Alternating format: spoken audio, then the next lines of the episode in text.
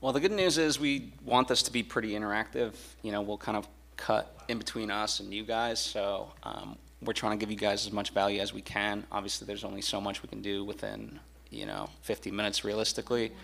Um, but that's why we do have a Q R code as well as, you know, or you can use the, uh, the link um, that has kind of our notes and rundown and resources. So um, we're trying to supplement this as much as possible to give you guys the most out of the time that we have with you. Um, so, but, uh, but before we fully dive into everything else, allow us to kind of introduce ourselves through what better way than video. My name is Phil Svitek. I'm a producer, writer, director. So far, I've made two of my own feature films and worked on several others across different genres. Hey, my name is Khalil Abdelrahim, award-winning producer and content creator. My experience lies in television, production, writing, editing, and pitching.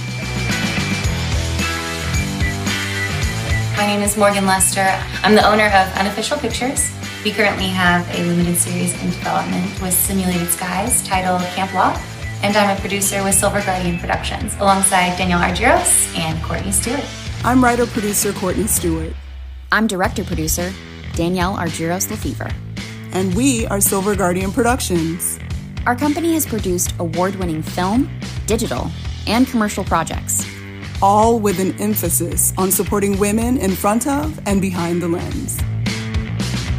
Hey, my name is Jeffrey Crane Graham, and I'm the award-winning writer-director of Always Lola, a coming-of-age dramedy that you'll be able to stream on all T V O D platforms next spring. I also co-host and produce the Screenwriting Life podcast with Oscar-nominated Inside Out writer Meg LaFauve and Emmy-nominated showrunner Lauren McKenna. One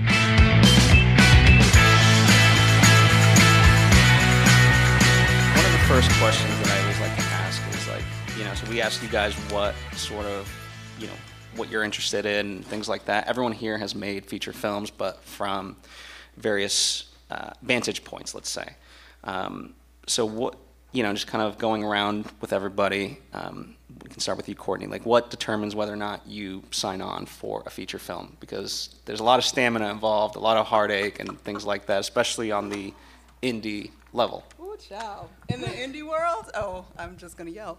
Uh, yeah, in the indie world right now, I would say, number one, it has to be something that I'm interested in for some reason, either something that's I haven't done yet, or a subject matter that I care about, or, you know, just something creative that I'm excited about. And number two, money. And actually, number one is money, I'm not gonna lie. Right now, it's if there's any inkling of money to begin with, and there is some room and resources to help grow a little more money, to get behind it, um, that is a big determination, because it is a serious life commitment when you take on, especially a feature film in the indie world. So yeah, for me, money, and then the creative is obviously very important. Cool. Khalil? Um, hi. Wow, that's loud. Okay. Uh, louder for, than the intro. Yeah, much louder. Um, for me, it's... Uh, It's really about what, what the project is. So, you know, what are we what are we doing? What are we making? Who's involved? Um, and then kind of my commitment level, like what it, what so and so is expecting from me. That would be my my things. I mean, they're hitting it right on the head. It's pretty much that. It's money. It's definitely um, your time. Like, feature is a two two year investment, especially when it comes to like making sure everything is, you know, completed. I mean, when you shoot something, that's just the beginning, as we all as we all know, and people that are branching out are discovering. So I definitely agree with these two. Yeah, and I think when you talk about money, for me, it's as much, is the money there to accomplish what's being pitched? Because if it's like, we have ten grand to shoot a space opera with, it, it's just, you know immediately when you're being pitched something or putting something together yourself, whether or not your budget's outreaching your means. And right. So I think, if I can sense that, like if I'm being pitched a warm coming-of-age dramedy with limited locations for X low K five figures, yes. So I think like that's really, you kind of know quickly, for sure, based on what's being pitched, if it's doable, especially the longer you've done it. Um, so for me, for a feature film, I would say the difference would be between am I asked to come in to do something small that I would kind of learn from or benefit from or assist someone I would like to assist, or is it my own personal project? So I ask myself a couple questions. Do I like the project? Do I like the people I'm working with? And do I have the resources, my own time and money to um, make myself available to this? And will this scope of work change over time? If so, am I willing to walk away? I don't like to sign on to projects um, that I'm not willing to walk away from. You can get kind of like a, this is my dream to work with this person, and then kind of take a lot of abuse or changes. So that would be my final thing. Never take anything you're not willing to walk away from. Um, Jeff, I want to direct this at you because, um, so Jeff, his feature film, Always Lola, he made it with his wife, Laura, and um, it's a very personal story in terms of the narrative, but as far as making it, there's a very personal connection with you and your wife in terms of why you guys made it, and I'd love for you to share that a little bit. Sure. Um, I, just to be transparent, we shot the feature, and it's kind of staying in the room because it hasn't been announced, but we just sold it, which is great, so it'll be on T V O D next year. Um, thanks. It's exciting. Um, but yeah, we shot it for like low five figures, um, and basically some of the money's our own. We have some investors that we're going to be able to pay back, which is great, but I'd say eighty percent of the capital is my own savings, and my wife's savings and my savings. And we basically looked at each other, especially as COVID was starting, and kind of asked the question of like, what sounds harder, doing this now or being ninety-five in a nursing home together talking about the movie we never made? Like, what sounds more difficult? What sounds more heartbreaking? Even failing at this versus wondering and regretting. So we kind of decided that the thing that sounded harder was not doing it. So we decided to do it, and I'm really glad we did. Yeah, and so as you guys kind of see, um, the first real step is that decision factor, right? So with my second feature film, I get asked, um, you know, if, if you guys don't know, it was shot in Colombia, right? I took a group of ten of us down to Bogotá, and we filmed during the pandemic um, in a country that, quite frankly, I'd never been to, um, and neither had anybody else. And people are always really fascinated with that, and I said, because I could. And that's not an answer that satisfies a lot of people, and I realize because they don't understand the simplicity is the inspiration. I, the, the choice of making that movie was the first step. It's no different than if you go in, you know, you try to go to the gym and you're kind of you know, fighting with yourself every day. Do I want to go to the gym or do I want to not, right? But if you just make that choice, then for me, my creative brain, rather than argue with myself, starts to get into the zone of, okay, how do I solve for the problems that co- do come up, right? So it's no longer a fight, you know, should I or will I not? It's more of how do I pull it off in logistics.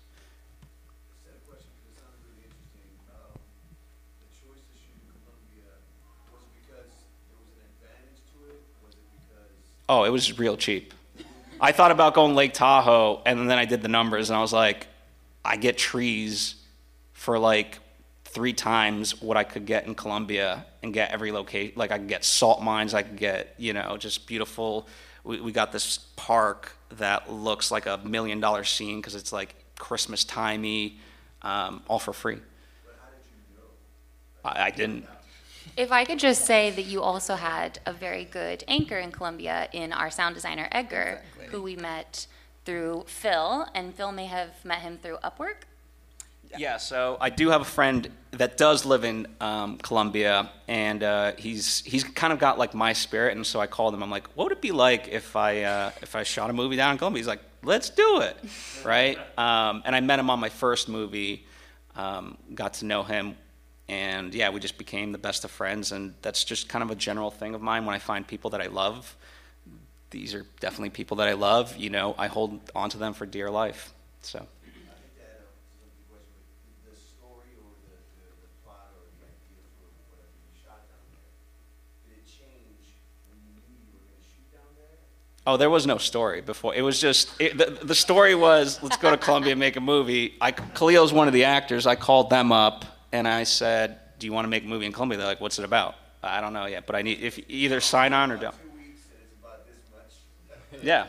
Yeah. I mean, that's pretty much, I mean, Khalil, if you want to give your perspective of that whole thing. Uh, yeah, it was definitely, um, definitely an experience because, you know, I, I had never been to Colombia before. Um, I'm not, I'm not sure exactly what to touch on here. What's the question? I'm not sure. I don't know what made you want to, what yeah. What made you do it? It's just, well, it's just the idea that sometimes that, that you might have an inkling that you want to create something. Right. But you don't know exactly what it is, and having certain avenues or certain things open up kind of inspire you to take that direction and go yeah. forward. No, that, that makes a lot of sense, and I think that's partially what happened with Colombia is kind of like, hey, you got this location, you can come down here, I'll help you, you know, find places, or if you, whatever places you come to, it'll be super cheap, a lot cheaper than whatever you're going to play in the States. So, all right, cool, let me create around that. And uh, certainly, as uh, the ladies can attest to, it's very hard to budget a movie when you don't have a script, but so let's talk about like the ideal script writing or script budgeting process. Uh, anyone of you? You're going to jump on budget right now? Or do you want to talk, talk about, about the development of the script? Yeah, the well, development. Well, this is what I'll say. You will find out. I love Phil, and I was definitely the person like, Phil, you sure that's a good idea, these numbers? Like, da-da-da-da, because I'm definitely a numbers person to start with. But I think the thing that they all pointed out very importantly is that you have resources you don't realize you have sometimes. And so oh, that friendship was a resource that made that, you know, sparked the whole Colombia idea and that it was achievable. So from a budget perspective in the indie world, that sort of creative idea that you have more resources than you think you have is super important because you have to find favors, you have to find ways around things.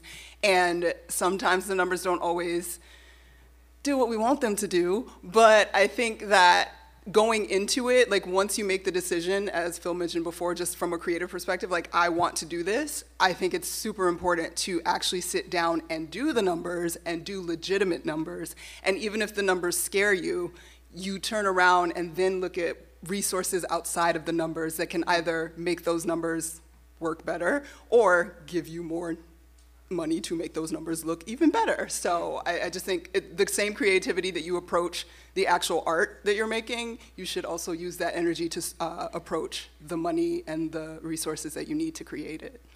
And I just want to jump in real quick and then toss it to to these guys. But um, sometimes too, you can do it in phases, right? So like you see that scary number of like what it might take for the full thing, but there's nothing wrong with taking it in phases. You know, doing a Uh, trailer, doing um, the first act, doing even just a proof of concept, anything like that that gives a more visual grounding to then, whether it's through crowdfunding or an investor or so forth, to get you that money, which, um, I mean, Danielle and Morgan, you guys, you guys are much more versed at that side of it. I'm just bull on, go for it.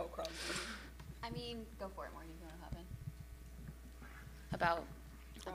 And it sizzles, concept pieces, and like, you know, the yeah, I think formal. Like what we're kind of touching on is the beginning phase. Like you're going to make a feature or a short or a project, and why are you going to do that? Phil's why was he wanted to make a film in Colombia. So he made the project work for his why. And I think it's important to think about what your why is. A lot of you touched on being writers and um, being in kind of that early phase where maybe you're selling a movie, you're not going through the full phase of it. To speak to Courtney's point, if you write a script and you kind of run the numbers and you realize that you do have a space, futuristic space movie, but not the money to do that, maybe you can adjust that script, or maybe you can reduce the locations or less stunts or less cast. There are creative ways in that early phase to adjust your why and to make sure that you're getting ahead of any sort of um, problems as you start to go into pre-production. Just to piggyback off of that, no time is ever going to be perfect to make anything. Let's be honest. You're not going to have your D P because he's booked or she's booked, or you're not going to have the location that you really wanted because it's this much and you have to sacrifice.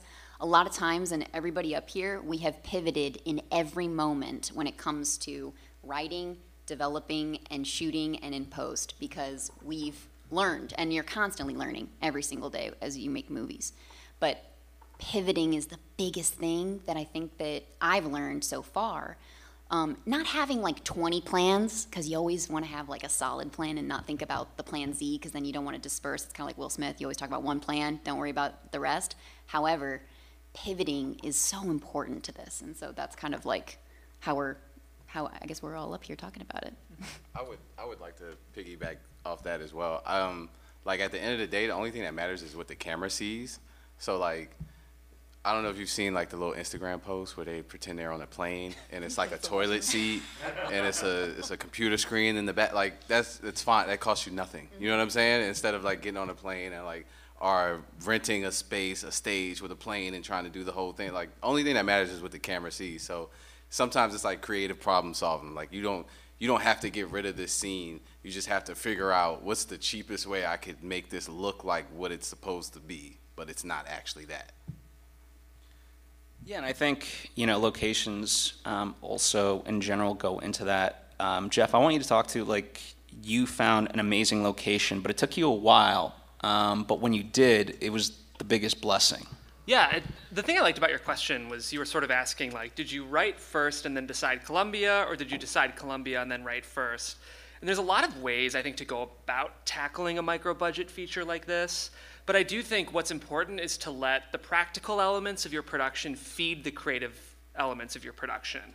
Um, so I kind of went into this project, and I was sort of feature or bust. Like, I was like, I could do a short, but I feel like there's a way for me to stretch this budget and then have something I could sell. Like, there was something nice about entering a market rather than just entering something I could present as work. So that was a, that's a huge benefit to creating a feature. And I started thinking about features I love that were made on limited budgets. And I love the eighties, so I'm thinking, like, The Big Chill, and I'm thinking John Hughes. You know, both The Breakfast Club and The Big Chill are essentially one-location movies driven by rich characters and, you know, thoughtful philosophy and great filmmaking. So I thought, like, well, why don't I give that a shot? So I sort of set parameters around what would a limited location ensemble feature look like. How would I kind of develop that? And it's a camping movie, and camping's not super expensive. You're, you're outdoors, which is hard. But um, I essentially found an Airbnb in Ohio that had, like, places we could house the actors, like a essentially recreated campsite, like woods we needed. And I also tied my college university campus into the project so that I could, like, bring on students who would, might want a P A or shadow set. And, like, our A D was a recent graduate from the college. So um, the resources, there's so many location resources that I think you should consider as you're putting your film together, even to the point of maybe thinking from a location-first perspective and thinking, like, what do I have already? What do I have now? And is there a world in which I could actually build out a feature inside of the spaces that I already own? Mm-hmm. Because locations are typically going to be both the most expensive and logistically challenging elements of any feature, I would say. Yeah, I think, too, uh, you know, we're sort of hinting at it, um, making something contemporary, right? I think uh, save the bigger ideas for later. Um, I certainly am. Um, You know, but having, like, going to Colombia, we made it very much, and, and same thing with Jeff. Like, it's very today, modern, um, and we, we didn't have to create a lot of props. Um, we just utilized what was there, so you're minimizing set design, props, and all those things going into it. Um, also, before I forget, I do want to say um, there is a path where um, some people go to, they develop an idea, have a script and things of that nature, budget, and go to film markets to try to pre-sell the movie before ever making it, and that is certainly a viable route. So, like, for example, the American film market is one of them. There's a film market in Cannes, Toronto, um, Berlin, things of that nature. Um, so that's definitely a, a way to move forward. Um, Spe- so speaking of pre-production, right? Pre-production really, in a nutshell, is the organization of everything, right? Pre-planning, you know, we've talked about having a plan A and plan, you know, all the way to Z. So I just kind of want to get, from your guys' perspectives, like the do's and don'ts, perhaps, of, you know. Do's and don'ts. Okay. Do not be afraid of paperwork. You need it. You're going to need it if you make a film and you sell it. And that is... that includes when you're working with your friends. So even if you, like, do a co-producing agreement, we all are equal. There's no money for us to pay each other, but we own it equally. Whatever you want to make the terms, take the time to get actual paperwork for everything, for every relationship, for every crew member, for every actor.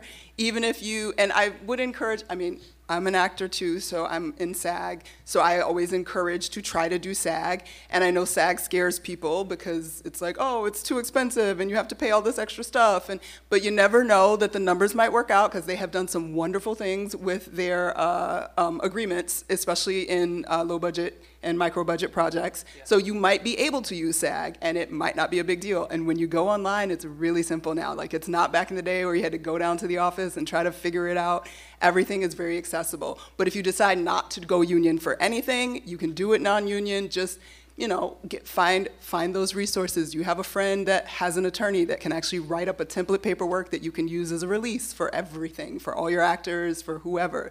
But don't wait until you've put all this effort in and like done all this work, and then somebody's like, oh, well, I'm owning this too. And you're like, actually, no, you left the project on week two, and then you don't have, like, you know what I'm saying? So like, you think, oh, we're all friends until it matters. So don't wait to the last minute to do that. Do that first every time. And that includes with your budgeting. Like, do formal budgets so you can go through the numbers. You might, budgets are fluid, you're gonna move through them and all of that, but it's part of the organization of all of it. You want your ducks in a row as much as possible so that you're free to be as creative as you can be when the moment actually arrives. Uh, I would say, I personally hate paperwork, but um, so I would I would say um, like, as far as do's and don'ts, if there's something you don't know or like just not good at or whatever, like get somebody who does, like get somebody who can help you and like handle that, and like, you know, focus on the thing that you're good at and that you do, and then get somebody else to do the thing that like you're not so good at. Like, you still want to like kind of understand it and know what's going on, but like if this is like, that's Courtney's thing. So I would be like, Courtney, can you help me with this thing because I suck at it? And still sign an agreement with yeah. that person. Right, right. um, I would say don't overpromise. Um, a lot of times you're excited about the project and you're like, yeah, we'll have you on, and I want you as the actress. Like, I, you're um, starting, you're gonna start film school soon, and you really wanna like, what, what is your name, by the way? Um, I, I, I, though, daughter. was it, who, who's the daughter that was oh, no, here? Oh, no, she's her, it's her right here. Um, in the black shirt, raising your hand. What's your name? Seneca. Seneca, okay, so you're starting out, so you ha are in for a trip. Um, so you'll be like, oh, you might offer your friend the role, but then you have some people that come in that say, well, she's not really what we thought, and then you gotta go backwards. Don't ever overpromise until you're sure. I'm that person. I've learned so much um, amongst my producer um, friends here. I'm always like, yeah, and we can do this. I'm the creative. Um, Courtney's the logistics. And so it's like, we can throw paint on the walls and have, you know, a whole bunch of like fairies flying around. Um, and so overpromising is really tough. So don't do that starting out. Keep it all to yourself, work really hard like Denzel always talks about, just do the work internally, and then you can share it with people. My greatest thing is always like being able to pay people more because we tried to tuck away things, and offering that at the end of the day instead of being like, we're gonna pay you this, you know, so don't, don't overpromise. Um, and do just try and have fun. Pre-production can be really stressful, paperwork, all that stuff. So just really try and find the fun in it. Because otherwise, once you get to production, it's not going to be the best time. You're going to be super stressed out. So try and um, give yourself a little bit of space, time, and really try and find that balance.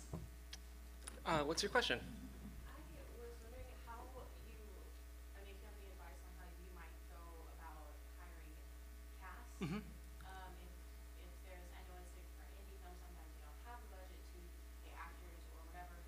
Like, how would you go about finding?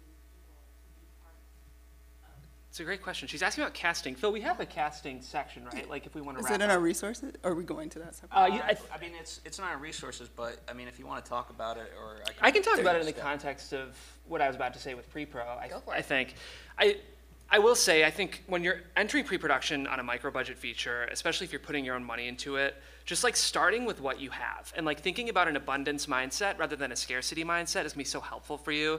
I think it's so easy to look at the like impossible cliff of putting a feature up on its feet and saying like, I don't have studio resources, I don't have a camera, I don't have a production company backing me. When instead you could say like, but I do have X, Y, Z, and all of a sudden you can start to envision what it would actually look like logistically to make this happen. Um, so I think like thinking, I mentioned it, but thinking about locations you already have and restricting yourself on the page creatively to only writing within those locations. Because then all of a sudden you're not even having to scout. You, you have the film, you have what you need from a resource perspective. And those constrictions can be really helpful, I think. Um, in terms of casting, with this project, I was lucky to be working with friends that I already knew who were actors. So if you don't have actor friends or you don't know actors, I would say like taking classes is a really valuable way to meet great actors, especially because they'll be in the infancy of their career along with you, which is usually a great time to incubate someone into something like a micro-budget feature um, because there won't be much money. So um, you'll be able to create friendships, and again, with paperwork, I think Courtney's so right, but, um, and honestly, agencies, you can reach out to them and they might have talent who's willing to, like one of our actors, we just cast kind of the traditional agency way. And I just reached out to some agencies and said like, hey, this is what I'm doing. This is what it is. I was really transparent about it. And they had actors who were excited about it because we were clear from the start. So I think um, th those are the two recommendations I would make for casting. There's and also can, like websites, sorry. Yeah, yeah. I, yeah I can just, I'm an actor as well. I've been lucky enough to do some cool stuff. I would say for someone starting out, it can be a little difficult because you don't maybe have a lot of um, industry friends to connect, but L A Casting and uh, Casting Frontier and Actors, Act Actors Access are probably the three best places to start. I think you can post breakdowns on all of those for free. I will also say with the lovely evolution of the digital era, there are so many of us out there that just kind of want to work and keep um, doing art and having fun. So I think that you shouldn't undervalue that, oh, maybe I can't pay this time, or maybe I can only give like a small gas stipend or meal stipend or just feed them. Some people might really still be interested in just working. So I would post a breakdown on those sites. And also that Q R code hopefully works uh, on the screen. It'll lead you to a list of resources that we've put together for pretty much all phases of production. And if it doesn't work, let us know. You can also do Instagram. Like you just D M yeah. people and yeah. be like, yeah. yo, I think you're dope. You trying to do this? Uh, yeah. Yeah. I don't got no money though. And a lot of people do stuff for free. Yeah. Like you'd be surprised like the stuff people are willing to do for free. Like, oh, I'm gonna be in a movie? Yeah. Say a less. Good, a good meal goes a long way. Yeah. yeah. yeah.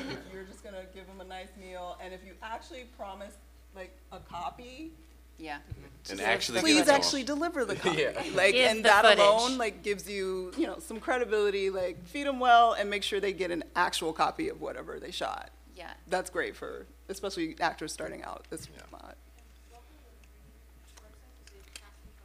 Casting Frontier is probably the smallest one. L A Casting, Actors Access. and Actors Access.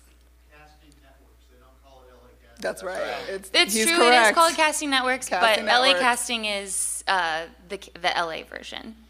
Yeah. And, actors, and you can Google actors, any of them, and you'll land there. Actors Access lets you do different cities too. Mm-hmm. Yes, you can do it all over. And the best part about indie um, that I would love to kind of input when taking care of actors on your set, make sure you're not running them fourteen hours. Mm-hmm. Make sure that if there's emotional scenes that you give them grace. Make sure if there's any kind of anything that you feel like um, they're overexposing themselves or certain things like that, depending on your film and the genre and whatever it is. Don't make them work really long hours and, and not have, you know, long turnarounds. Even with indie shorts or indie films, with uh, non-union stuff, we really, all of us, try and live in the union and respect the hours of the people on set. So that's like one of the biggest things that we try and do on every set is have a really nice turnaround and give the ease that the actors need and deserve. Yeah, and I, um, I want to get into that more um, and also tie it in with like directing and managing uh, because I think it's very important. Um, in a way, like for me as a filmmaker, you're kind of like a coach and you're having to manage people's hours and things like that, especially if you're going to go for whether it's two weeks, three weeks, whatever, straight, then, you know, people will get tired, right? There is, a, with my first movie, we kind of split it up where we were just doing weekends, and um, that was nice because it allowed everyone to sort of recalibrate. Um, on my second one, when we were down in Colombia, you know, every now and then I had to kind of readjust. We didn't go over twelve hours um, filming-wise on any day, really, but, you know, uh, people did get tired and things like that. Um, but at the same time, we made sure that everyone had great meals, and that's another benefit of going down to Colombia. Literally fourteen people, two steak dinners, two hundred dollars. Um, I kid you not. It was amazing. Um, like for real. And so, um, but yeah, you know, like that sort of man management, like, again, I look at it as a coach and making sure that, uh, you know, I call my players, um, you know, are, are kept fresh. But I'm very curious, especially from the actor perspective of, you know, how you guys like to be valued. You know what I mean? Like the creative input. Like I, one of the things that at least I've been told is um, people enjoy that I keep them in the creative process, and I don't just tell them like, here's the script, do it or whatever. You know, we talked about costuming together. We talk about character motives and things like that. And I give them a lot of leeway. You know, I'm not someone like a, a Sorkin or a Tarantino where I'm precious with dialogue. As long as they get the core of what I'm going for, then, you know, they have free reign. Um, so those are some of my techniques to keep them engaged and really make them feel involved. But I'm curious from an actor perspective. You're asking, like, how I feel involved if I'm acting on no, the film? Not necessarily film? Involved, but, like, of value. And of maybe, value? Yeah. When you res- you receive respect for your time, number one, and number two, your art. Obviously, like, if, you know, the director is, like, involved and, like, keeping things on track and, you know, giving you ideas or saying, you know, whatever, like, as long as you are, because it's hard to say, because as an actor, like, you take a job and you want to just deliver the job. You're not trying to be the extra person that's like, oh, well, I need this for that, or, you know, I need you to show me this to be this. Like, you're not trying to be a diva if you're an actor on an independent set. Like, that's not great. Um, but at the same time, you want to be honored that, you know, your time commitment is the same. You're getting in pits of water and mud in the middle of the desert. Danielle did a film. She was in a, we dug a six foot grave and it was pouring rain up in Santa Clarita. And she's like having a fight at like two in the morning in a muddy grave. She's the creative. so, so it's just one of those things, like honoring that just because it's an indie film and it's lower budget doesn't mean that that work is any less than if it was a fifty million dollars film and that actor has an amazing trailer. And like getting her a coat when she gets out and recognizing that maybe smaller things, like to keep the energy around the fact that you're still valuable too as a part of this process, not just we're going to use up these actors for two hundred dollars a day and we'll get work them sixteen hours until they can't walk anymore and then expect them to be back on it doing the same thing again, because acting is hard work and it deserves to be valued the same way anything else is valued, whether you're famous or a celebrity or not.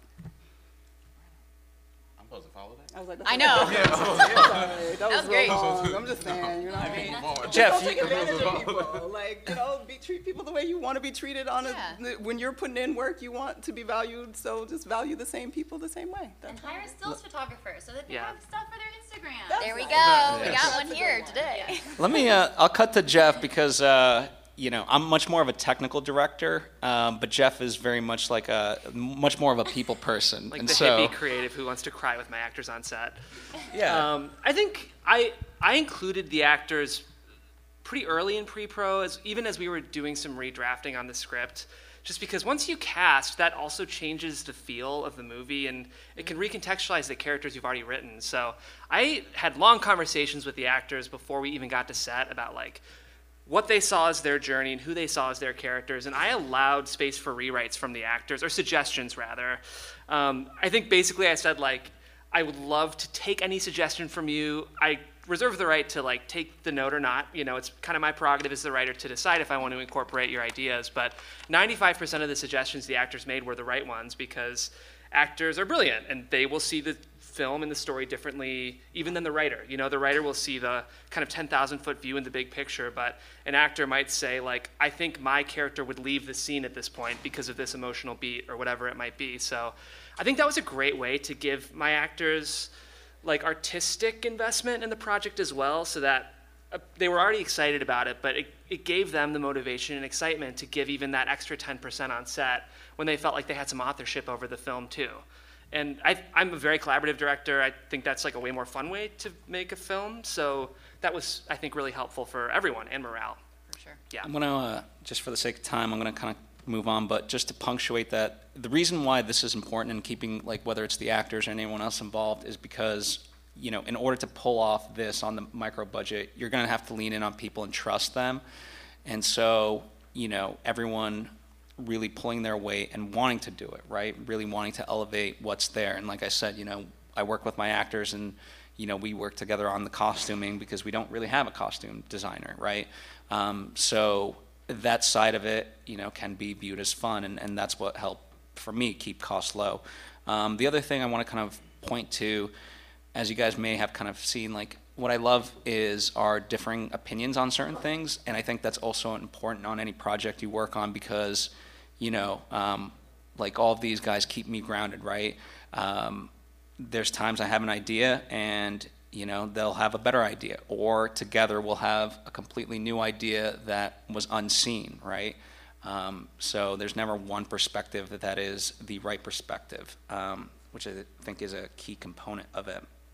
Um, I do want to switch gears towards, um, for me, I always like to shoot with two cameras to speed things up. Um, that's kind of been, so far, that's been my best technique, and I know whether it's Michael Bay or uh, Ridley Scott, they also like to employ that. Um, the downside is the lighting can be a little bit, um, you, you know, sometimes people say like the lighting's not a as good as it can be if you're just lighting for a particular shot, but I just love the speed at which I'm able to move um, with that. And also for me, I do like to shoot, um, and again, one of the nice things about shooting in li live environments is you can go three sixty, right? And have a lot of camera movement and not just putting it on sticks and having a static shot. Um, you know, one of my things with, with actors is I tell them like, maybe it's my documentary background, but I tell them like, you dictate the scene. You know, like if it feels right for you to get up, get up, and we will track you. That's our job in terms of, as filmmakers, to make sure that's captured. Um, but anything else in terms of uh, specific tactics that you think? Uh, oh, oh, oh, yep, yep. I'm a big fan of test shoots. Like whatever you're trying to do, like before the day that if I'm doing this on the fifteenth, like on the twelfth, I'm gonna go to the spot and try it on my phone or on the camera or whatever, and like see if it works before I get my people in here and they done took time off work and, and now it don't work and I'm looking crazy. So I'm a big fan of test shoots. I have to piggyback off of that. I, I do love the location scouting from a director perspective mm-hmm. because you can take that phone, and nowadays we have literal cameras. We can make films on our phones. People do it and make movies, and or they're in theaters. So, you know, you take those phones and see what you can get, and instead of having people show up and being like, oh, that is not the right angle that I wanted. Um, when it comes to shooting with two cameras, though, it costs a lot of money in that sense. Like if, you're, if Phil's a one-man band, like he can set up two cameras and walk away or have one camera focus. But, you know, for me, I have a little bit of an opposite opinion when it comes to shooting with two cameras, because you need You need eyes on both of those cameras. What does it look like? What is the lens? What's the focus? Is the actor moving? Are they moving forward? Are you going to completely get a shot where they're completely out of focus, and you, then you're just kind of scrapped? So I'm kind of a, I, I'm minimal in that way just because that's kind of the level I'm at right now, but um, would love to have a whole bunch of um, cinematographers and first A Cs and second A Cs managing multiple cameras. But at this point, I, you got to ask yourself that question. Do you have somebody that is actually as skilled as Phil that can manage both cameras? And are both camera angles something you're going to use in the film? So, and I think like knowing what kind of project you're shooting too. Like our film's very intimate, um, so we had it was shot pretty tight, um, and we used some long lenses. And I think we used one camera as well. And I think two would have we would have had a lot of eye line issues because of how tight we were shooting. So, but if we were shooting something more like Phil's, which is a little more verite, right. We could have probably gone with two and gotten away with it. So like you find a great D P as well. If you're not a camera person, I'm, I really think of myself as a writer primarily who directed this, but I found a brilliant D P who I pretty much consider a co-producer on the film. And he was a creative collaborator for me to make these kinds of decisions of like how we're shooting it, what's it gonna look like? And I owe so much of the success of the movie to him because yeah. he was my, my right hand on the project. So. And one more quick thing I'll say about tech scouting is um, negotiate with your lens house and your camera rental place a tech scout, and you can usually just get it for free. So not only go scout to see it, but um, you can usually get it in the deal if it's like a two-day scout just to get all your lenses and cameras just for that tech, tech scout. And then you can set up your shots. You can even bring extras on to, you know, create scenes. It's fun for them, and yeah, that really gave us a lot of ammunition, I think, going into, going into the shoot. Everything you guys said just sparked so much in me, and I didn't take notes, and I should have. Um, so real quick on the rental house, if you need to rent something, tell them this is what money I have, and they'll almost always give you a discount. Yep. Never take their first number. They'll always come down. So just if that happens and you need to rent something, definitely ask for the deal. Don't be afraid to tell people this is the exact amount of money I have. You might laugh, but that's what I have. Um, the other thing is kind of talking about like the big picture perspective. It's really easy to get caught up in the weeds, like, okay, I'm gonna go buy some like crafty so that like, people have snacks, and I'm gonna uh, put together these props. Always need the snacks though, always need the snacks. Always, always have snacks. But definitely thinking about that big picture of like, why are you doing this? But also, what is the plan Z, sorry, of if things go off the rails? Because we have, I think all of us, been on shoots where someone in a position of power was underprepared and it's starting to go behind schedule and we're not gonna get the film in the can. So what is the most minimal shot list to make the film happen? Because you don't want to get everyone there on the day and not at least have your like, fail-safe of how do we piece this film together. And to speak to the D P, if you can get a D P with an easy rig or a steady cam and they're willing to go rogue if things go really off the rails, they can like capture things in real time in this scene and hopefully get you enough coverage to cover the movie.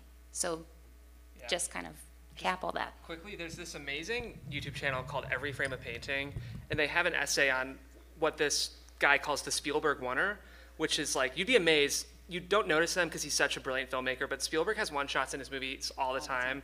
You can picture like that Jaws scene on the ferry boat. I think it's like a six-minute unbroken scene.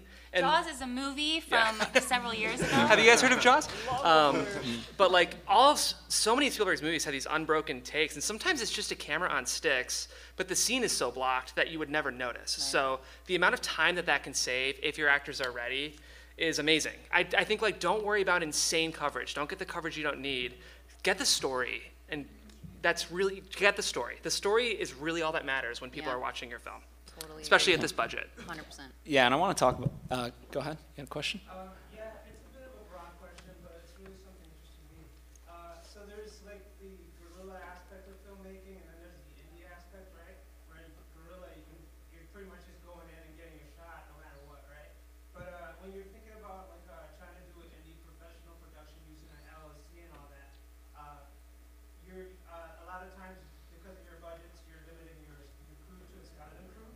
Uh, my interest is like when you're using a full production L L C, like what is the the minimal without actually uh, jeopardizing the production in regards to like, you know, you want your cinematographer to be perhaps uh, just one person. You don't want him to also be your director and your A C. You know, you want the person that's uh, reviewing the script, like the script supervisor, maybe be one person because you don't want them to have three different jobs because then you're gonna they're gonna lose focus on the script. Uh, like, wh what's in in in your experience? What is like the minimal crew for a uh, I oh. think I'm just. I, you guys can disagree with this, maybe. Probably.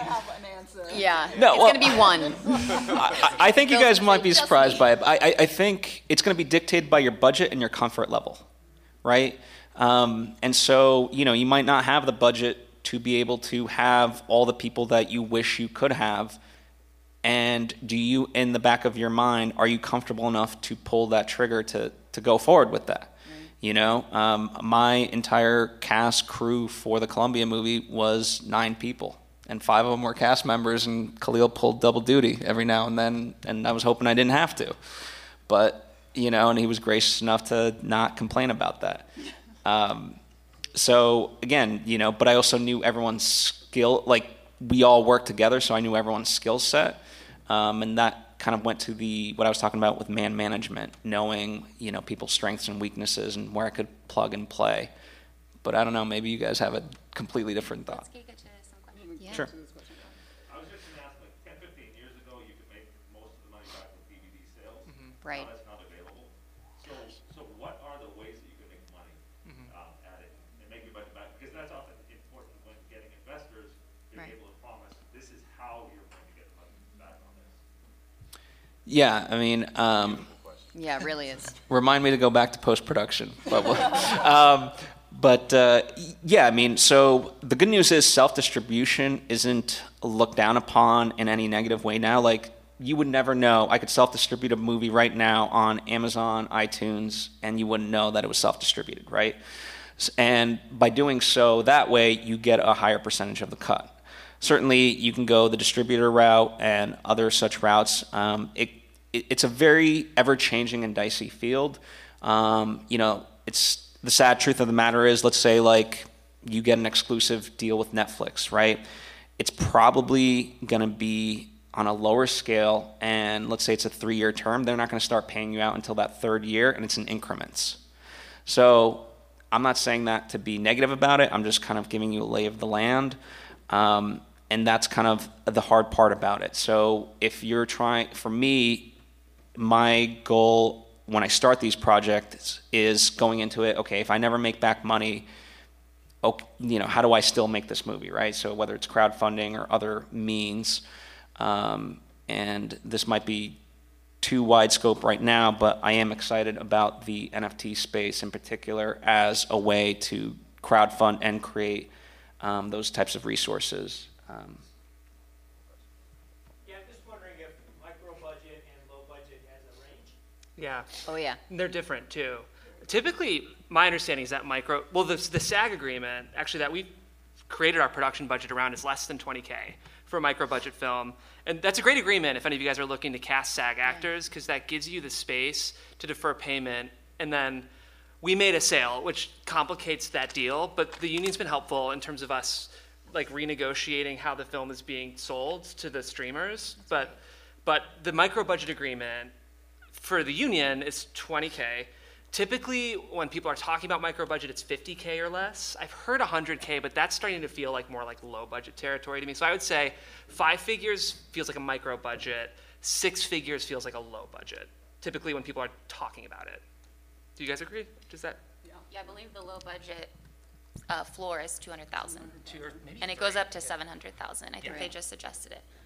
Um, just to touch really quickly on what you said, what is the minimal you can do? It does depend on your script. I will say you start adding in um, people, you start adding in complication, moving parts, people are calling you saying, where do I park? Like, where can I offload? So it is probably important to think about, what do I really need for this? I need um, camera, I need sound, I need props, whatever is important to your script, and kind of start with what you think can be the bare minimum. It can be helpful to have people who are really experienced in this tight space, like Danielle, Courtney, and I have done things where we're doing all of it. We did a, a four-person shoot of a short comedy series, basically, where Courtney ran sound, and I did the slate, and Danielle's on camera, and then I'm in a script supervisor, and now it's my scene. And you can do that if your script calls for it. Mm-hmm. So. And it's you just have the right people that you, you feel right like people. You can be intimate with and get the shots. I think to piggyback off of that too, having hands on set is the most like valuable thing you can have when you're trying to get out of a location fast, when you're trying to break down things safely.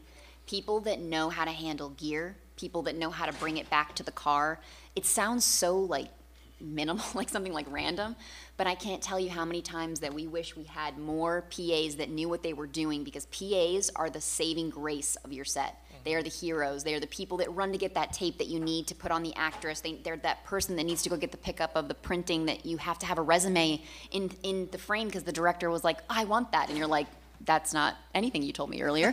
So that those kinds of people are very important, because there also are people that don't help. You know, like there's there's too there's there's is such thing as too many hands that don't help, and then there are, you know, two people that help phenomenally, and then they break down things and they really make the set smooth and easy and have really great attitudes too. That's a really important thing. So when you're looking at making a team and building out people that you want to spend twelve hours with that day, it is important to Six, consider. sixteen, sixteen yeah. hours. I, yeah, I think the. Key- we don't do that. I think the key is, regardless of how many people you have, just have very clearly defined roles, right? No one should be walking around with like, what am I doing here, right? So whether it's five people or fifty people, everyone has a very specific role and they know what they are there to do. Um, I want to move into the editing side of things, um, simply because, so we've been taught, like a lot of times when you finish a movie, it is a grind, and you get into the edit bay, and I promise you this, maybe you guys have experienced this, maybe not, your first edit will make you want to hang yourself and be like, what did we shoot? This sucks. And yes, that is normal. Every movie has that. It's going to be long, it's going to be bloated, it's going to suck. The good news, as we've been kind of explaining with all of it, you know, the, um, A, it's artistic choices, and B, you know, you can fix all of that, right? So the audience, once you polish to the final product of the movie will never know what you left out, what was intended but didn't make it there. They will just see what it ended up being. And that's the key when it comes to the edit process. And for me, even if you're not an editor, I would say as much as you can be in that edit bay, because it's where all the pieces come together. You will learn about acting, shot composition, storytelling, and all those things. That's how I learned to be a filmmaker. I literally sat in edit bays when I was a young kid and just didn't say anything, just observed. Um, but yeah, go ahead. To, to piggyback off that, it also really helps when you're filming. Like if you know, maybe not, maybe you don't know how to edit, but like if you, cause you'll think you need this other thing when you really don't. Cause you'll see it in the edit and you're like, oh, that works. He didn't even say the line right. It's perfect. Okay, cool. But you were on set tripping. Like, no, we got to do it again. We got to do it again. We got to do it again. So if you could sit in the edit, like even if you don't know how to edit, like sit in there and like see how it, see it come together and see like the simplicity and like certain things, you're like, oh, I didn't need to spend all this money getting this and that because it's cool. It works just like this. Yeah, no, one hundred percent. Oh, sorry. I wanted to get to uh, yeah, Demon okay. Slayer. She had a question. Thank you, thank you.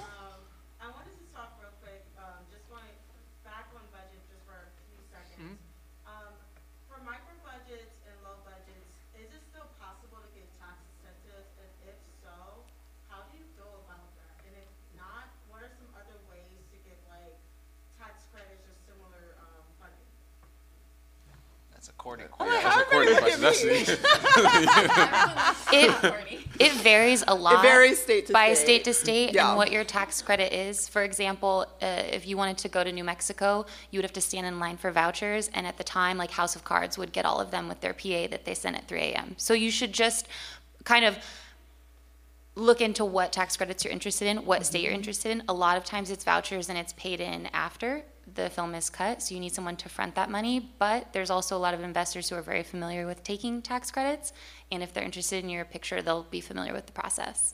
Yeah, and that's what encourage you to, like, not that I'm crapping on L A, it's a great place to shoot, but it's very expensive. Yeah. So I, don't out, you know, don't think you can't go somewhere else for a better idea, because, I mean, it, Georgia's doing a lot of things right now, even though, you know, Hollywood has gone to Georgia, like, they're still doing some amazing stuff, and there's lots of places outside of Atlanta to shoot where you will get some level of incentive, depending on exactly, it, like she said, it just kind of varies from um, project to project and how much you actually are trying to spend, and from state to state, but, like, think about other states for sure, because they're slowly, lots of states are doing more, and I think Michigan actually. Connecticut's doing a lot. Connecticut's been doing a lot for like fifteen years. Louisiana too. So yeah, definitely just go to their websites and look up what options are there. Mississippi, even though, like, you know, Mississippi has a lot of resources for film right now that are really unexpected. So just think about a lot of different places.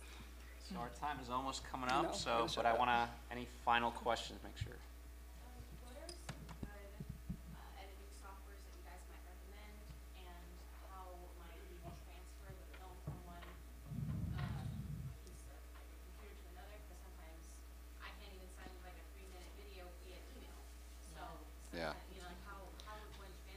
So the short answer, um, so there's like DaVinci Resolve is like a free program. There's also a paid version of it, um, but a lot of people are starting to use that. Mm-hmm. Um, of course, there's like Adobe, um, and you get all of their creative suite. Um, I always, every year when I'm up for renewal, I literally talk to their people and I just say, hey, can I keep my discount of thirty dollars a month? Because they, they want to bump me to seventy dollars after the first year.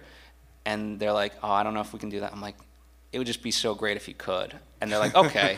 And so I've been paying thirty dollars a month for like seven years. Cause, you know. Yeah. Industry standard is like um, Avid. Avid. Uh, every, all the shows, all, they all use Avid. A couple people use Premiere. I don't know anybody's using Final Cut anymore. Um, I think probably not. Indie, do though. they still? I don't know. I, don't I have know. no idea. Oh. but, um, Avid's but, great for a big team. Like, for your question about sending. About sending, yeah, yeah they work really good with that. I will say, Premiere can be so frustrating, but I think it's a pretty good entry-level N L E if you don't have much experience. And it's pretty respected. Like, we cut ours in Premiere, and any distributor that was interested in the project was fine with that as an N L E. So I think, like, that's the easiest, I would, in my opinion. I yeah, agree. and I also think, uh, to answer your other question, Google Drive is very simple. Yeah. Ooh, Box. Um, I'm a huge fan of Box. You had Drop a Box question, up. Yes? I know we have two minutes. I know. Stuff, but like, I love actually producing and paperwork stuff. Is there any way to find online or somewhere like a database, like scripts, micro scripts, um, low budget, looking for producers? Like, there is, there's, so Simply Scripts has un, an unproduced section of scripts, um, so that's a way. Um, certainly, there's all these script competitions, you know, through festivals. Um, get in touch with, you know, the, the writers of that, I think, is a way. I mean, I, I'm just brainstorming uh, here. staff me up dot com, mandys list dot com, and Hoo-Ha-Ha, which is Elizabeth Banks' uh, female run. That's like very niche, but all job finding opportunities for producers. Exactly, exactly. And anytime you go like to film festivals like in your area, meet the filmmakers, because all of us got other projects we want to do and we're looking for people all the time. Also, can I get a photo of everybody before we end this? Everyone smile! Yay, Comic-Con! Okay, great, thanks, sorry. And if anyone has questions, we'll be out here. You can talk yeah. to us. Yeah. Yeah. Thank you guys so much for coming. Thank you. I think